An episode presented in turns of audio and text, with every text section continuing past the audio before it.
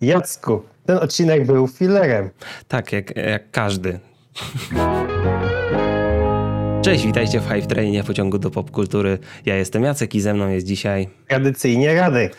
Witajcie w naszym omówieniu z dziewiątego odcinka Star Wars The Bad Batch parszywej zgrai, e, fillerowego odcinka. Nie, my się dzisiaj śmieliśmy z Radkiem z tego fillera, bo e, dużo ludzi, bo naszym zdaniem w ogóle to nie był filler, a poza tym wydaje mi się, że dużo osób nadużywa określenia, a ten odcinek był fillerem za każdym razem, gdy im się po prostu nie podoba albo nie wiem, był, dla, im nie podpasował dany odcinek, to był filler. A to nie był filler, tutaj było dużo tak. konkretnych rzeczy, szczególnie tak takich, które nam wyjaśniają, o co dokładnie chodzi z Omegą, czyli to, nad czym co śledziłeś w poprzednich odcinkach, Radku.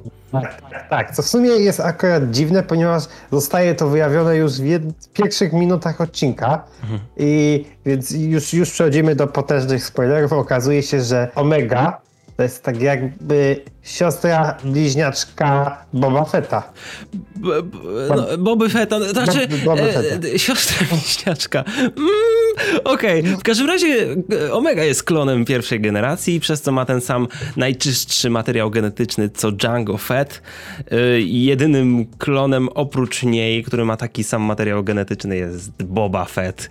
I w sumie to, to znaczy, okej, okay, może nie spodziewałem się, że Omega będzie stawiana na takim stopniu ważności. Bo rzeczywiście Omega nagle stała się bardzo ważną postacią w uniwersum. Jak wiadomo, wszystko się łączy. Tak. E, e, Gwiezdna Saga, tam wiesz, wszyscy są połączeni. Tam to jest naprawdę mała galaktyka. Wszystko, wszystko postacie się, e, wszystko toczy się dookoła tych samych postaci wszędzie, w filmach, serialach, wszędzie, więc... I tak więc... przechodząc do w sumie najwie... kolejnej dużej niespodzianki w tym odcinku, no bo jakby mieliśmy tutaj przedstawicieli tych oficjeli z Camino, co nie, mieliśmy premiera, mamy tą, tą typiarkę, która która pomaga mu i która.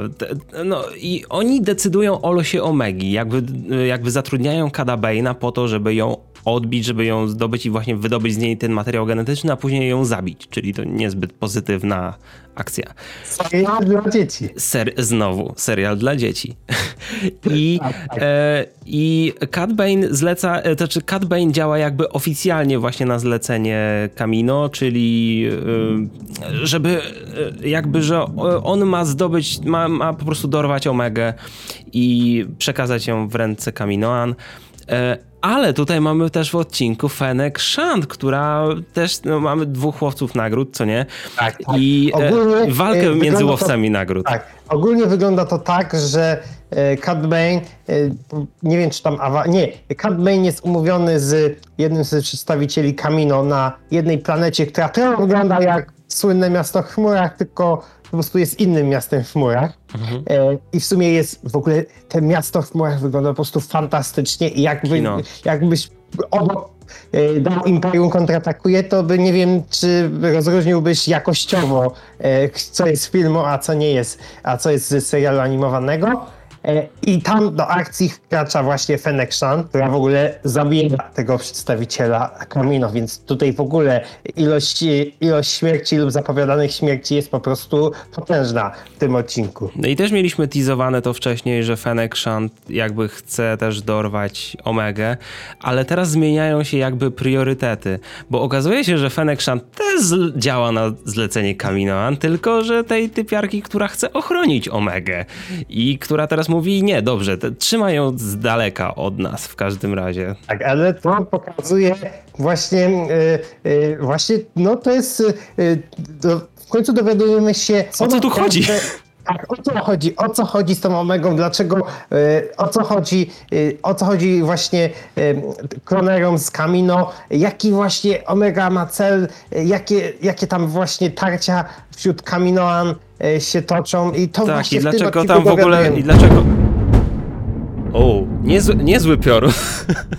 I wiem, dowiadujemy się, dlaczego w ogóle w tym serialu pojawiła się Fennec Shand, dla, na co oni, dlaczego, dlaczego oni wszyscy, jest jakby jedno wielkie polowanie na Omegę. No, tak. I to, ten, to jest na dobrą sprawę, teraz po, dziewię, po dziewiątym odcinku mógł być jakiś, nie wiem, to mogłaby być na przykład po tym odcinku połowa sezonu i na przykład kolejna część sezonu wraca z, później, ale nie, oczywiście wracamy za tydzień, ale co by nie było, to nam troszkę zawiązało to wszystko wszystko, całą akcję, która była w serialu. Tak, już wiemy co, o co chodzi, co, co to są za gry, toczą się e, w tle, e, więc e, no, wiadomo o tym, że zmierzamy już powoli, powoli do końca. Oczywiście dopiero jesteśmy po połowie sezonu. Właśnie wczoraj pojawił się zapowiedź drugiej części sezonu, więc, więc no na pewno te wątki będą powracać, na pewno. Mm. Oczywiście dojdą też wszystkie wątki związane z Imperium, to, to, na pew- to jest też pewne. Tak, no, na początku na... mamy zresztą ten taki mały pościg,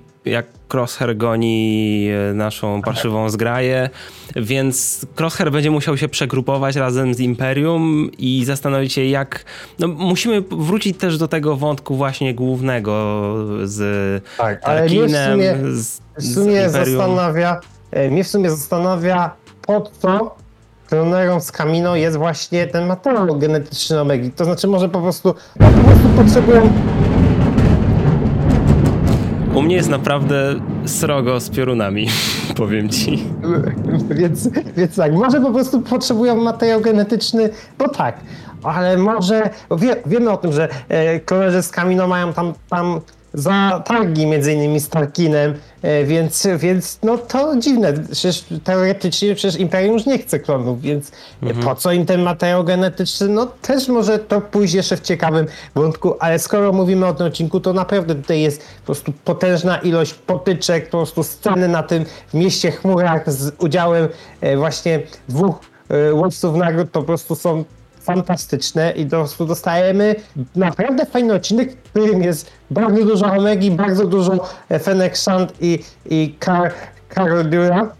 Ale... konkretów, mamy dużo też akcji, tak. mamy dużo. O, ten odcinek jest też. Poprzedni odcinek był widowiskowy, ale na swój inny sposób, co nie? Ale tutaj ten odcinek był taki bardzo mięsisty, powiedziałbym. I tak, wiesz co, tak, nawet chociaż... po, po, obejrzeniu, jak miałem takie, a okej, okay, to był dobry odcinek, ale teraz jak tak sobie przypominam te wszystkie rzeczy, to ten odcinek był lepszy niż, niż go na początku miałem takie wrażenie. Dobrze, nie możemy się doczekać, jak będą wyglądać kolejne odcinki, dlatego zostańcie z nami na tym kanale, zasubskrybujcie nas, jeśli jeszcze tego nie zrobiliście i wpadajcie na nasze cotygodniowe recenzje parszywej zgrai, ale nie tylko, bo w środę też robimy recenzję Lokiego. Zapraszamy też na serwer na Discordzie oraz na grupy na Facebooku Pasażerowy Hype Trainu i Disney Plus Polska. Tak, linki do wszystkiego znajdziecie w opisie. Trzymajcie się i do zobaczenia w kolejnym odcinku. Na razie, a ja się idę schować do szafy przed tą burzą.